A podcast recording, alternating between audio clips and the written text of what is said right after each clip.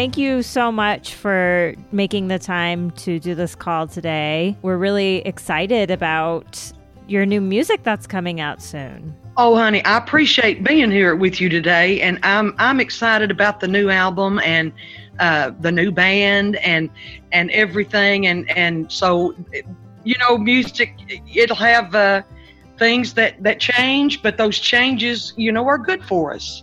Absolutely. So what has it been like for you as like an established bluegrass musician? Are you you're based in Nashville these days, is that correct? No, I'm back in Kentucky, where I'm oh, from. I lived in Nashville and then uh, in Berea, Kentucky, and Renfro Valley, Kentucky, where I was working out of for so many years. You know, it's kind of familiar, and you get in touch with your roots and all that. You know. Yeah, and has that affected your music making in any way? Well, actually, I think being back here uh, has helped uh, my writing. I, I, I seem like I just connected up and and you find those things that you wanted to write about. You know, there you refamiliarize yourself with them, I guess. And so I, I think, um, of course, it's been tough. I mean, it's like everybody else. It's been so tough financially and and um, not being able to to work. Like I said before, I, I I think we if we take this time and make it work for the positive you know, maybe maybe it'll it'll be stronger and better. So, um, the most recent news that we've heard is that you decided to leave Sister Sadie, which you were a founding member of. Um, how did that whole process come to be? Well, I, I, had wonderful time with Sadie. I think it was eight years and two albums, Grammy nom- one Grammy nomination. We had I had the best time with those girls and love them and support them as much as I ever did. They needed to go on to another uh, place to record, and I was, you know, I'm I'm I'm with Pinecastle, and uh, so very happy where I'm at. And it did not work out logistically, and and I had, you know, I had new songs and and stuff that I wanted to to do too, and so it, it was just time, you know, to to kind of do our own things, but I love them so much. They tore the Opry up the other night, and I was sitting here very proud of them.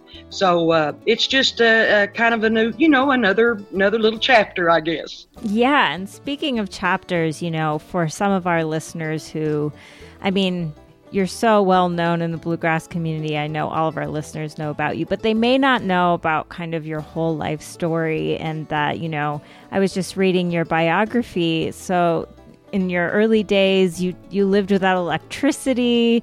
Access to recorded music was pretty difficult. You kind of learned guitar using a pick from a milk jug or something like that. So right when the milk started coming in in jugs, you know, it was a little thicker then. So it was very uh, it was very rural. It was a, a, an Appalachian story, you know, to the T. I, I grew up, you know, here in Bell County, Kentucky, which is walking distance from Virginia and Tennessee both. So we're in the mountainous area. Mm-hmm. My dad was a primitive Baptist preacher, and they have no music. So it, it was not encouraged. It wasn't, you know, like a, a, a priority for, for me to, you know, to have instruments or whatever. It just, it didn't, kind of wasn't a regular thing that happened, you know. You had everybody, oh, you need to do this and you need to do that. Well, I wanted to play the guitar. It, I didn't do it too well, but I wanted to play it and I had some things to sing about. So finally, uh, about 14, I got a guitar and uh, just drove everybody crazy with it, you know. Uh, but I learned what I learned, uh, and I'm thankful for that.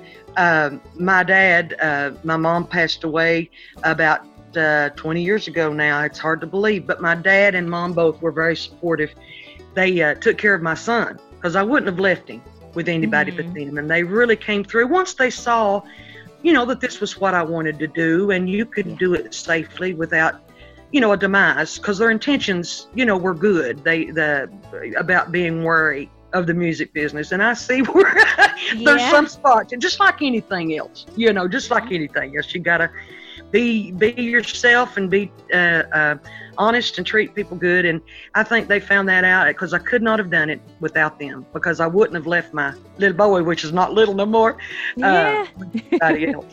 we did grow up. Uh, without electricity, I've used a coal oil lamp many times, heated with a coal stove and cooked on one, or my mom and grandma did. And we all lived in the same house, you know, little uh, four room, tar paper shack. Uh, not a lot of cars, one phone. One lady had a phone. It was a party line uh, next, or close to us, and boy, we just all wear wear that phone out, you know. But we'd leave our little two dollars if we, you know, to to make a call if we needed to. It was just very rural. I didn't have we didn't have access mm-hmm. to a mm-hmm. whole lot of things. Uh, when I got into uh, my junior and senior year of high school, uh, then I started learning how to seek out. Uh, I'd go. I found the library mm-hmm. in the in the town, you know, and you could check out the records and the songbooks and what have you. And I just ate all that up when I could, and would have uh, either I'd get a record player maybe eventually for Christmas, or my cousins would let me play on their record player. You know, eight track tapes. Boy, I learned a whole lot from them. But it was rural. Dad uh, worked in the mines and and was a you know a hard shell Baptist preacher. So, but it was all good. It made me who I am today, and uh, I'm appreciative of the hard times so the bluegrass genre, I should say in general, is pretty male dominated. And we're seeing a lot more women kind of getting into it, and it's really fantastic, especially in the past decade or so. But you've kind of been one of the women that have been big in the bluegrass communities for decades now. And I just, I wonder if you could tell us a little bit about what your experience has been being one of the only women who's really kind of making a way in bluegrass for all of these years. Well, I, I certainly am honored that you said that. Uh, I guess tenacity. Um, I, I had always had good relationships with all musicians. You know, I was never uh, thrown out of a jam session or any. I wasn't a big jammer. Mm-hmm. I was mm-hmm. more of a wanting to sing songs in harmony and and uh, all that. But I, I was never uh, thrown out of a jam session. I think women have you know all the the the women's opportunities that have been fought for and won have have bled over into the music business and and every you know just like uh, corporate America or what have you. I think you know we've we've made our stand and what we need to do is hone what we love, practice what we love, and and make the best decisions for it and nourish it. Mm-hmm. And I think if if we do that, our voice is being heard, and I'm proud of all these young girls that are playing and the young men too uh, they'll be in bands together, and I see that. Now that's that's the thing that's really going to help. You know, you've got Mile 12. I love those kids. I call them kids because to me they are. that's a co-ed situation, mm-hmm. and those those uh, that group right there. I really got a lot of respect for those kids, and I say that if they're listening, I say that with the utmost respect. They play well, they sing well, they write, and and they're making music without any boundaries or anything like that. They're just mm-hmm. people who love to play together and they've formed a band and they've worked hard and that's what I think we'll see is more co-ed situations because that's something that's not been heard a whole lot of, you know. So tell us a little bit about the album that's coming out. What is it called? When is it coming out? It's on Pinecastle Records. Uh, what can our listeners expect from this new music from you? Oh, well, this is a, a kind of a I want to say timepiece, but I don't I don't mean it as as if it's going to be accepted that. It's a timepiece for me, uh, where I'm at, you know, in, in, in life. And there's there's some messages in the songs. Some of them you can find two or three messages in one song, kind of like a universal uh, kind of thing. Uh, it, it's allowed me to really hone in on the writing you know, uh, more so. The COVID, of course, has done that. But uh, as it as I wrote and started looking for songs that that I wanted to record, they seemed to be cohesive with each other. One one song that I wrote may have helped me find another song that I had forgotten about for years. You know, so they're all connected. And they're all with the same message, I think, pretty much. There's there's struggle, triumph, and how important it is to be strong and steadfast in the struggle. I think I think all of them says that. The things she couldn't get over, that's the title of the album. And that's it could mean a whole lot of things. You know, it's it's it's about uh, a specific uh, personality that, that I went to high school with. That's kind of prompted the song. That that person's no longer with us, and and uh, they were my age and everything. And I wanted to write about somehow things are misunderstood You know, uh, our brains work differently, uh, our environments are different, but what we need to do is find that common ground because there is a common ground. It's called goodness and uh, kindness. That's common. You you know, you any everybody can do that. I hope it's in their heart too, but that's what uh, it, it's all about. There's other songs like a, a John Anderson song that's obscure that's on there. It's called Yellow Creek where the uh, the American Indians made the the dredge from the North Car- the Carolinas and Georgia all the way out to the west. You know, uh, that tells their story very well. That's a struggle. They had to do, uh, you know, had to do that. There wasn't any way around it, but they they made it. Lost a lot of them on the way, but but they made it. And uh, another story is uh, L.A. International Airport. I don't know if anybody remembers on Hee Haw. Susan Raye. Some of y'all my age may remember that. We'd sit there as little girls in LA International Airport, talking about leaving a relationship and how hard that is. So they all have things of that. Um, there's a gospel song that's uh, an old uh, Pentecostal song called After a While, It'll All Be Over.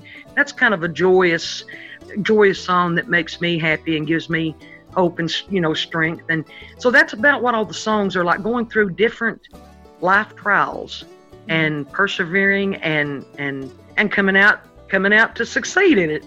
Well, it sounds fantastic, um, and it's out in February. Is that right? it, it is. Uh, first part, I think, the first part of February, if I'm not wrong. The single "Falling Down" mm-hmm. is is out now.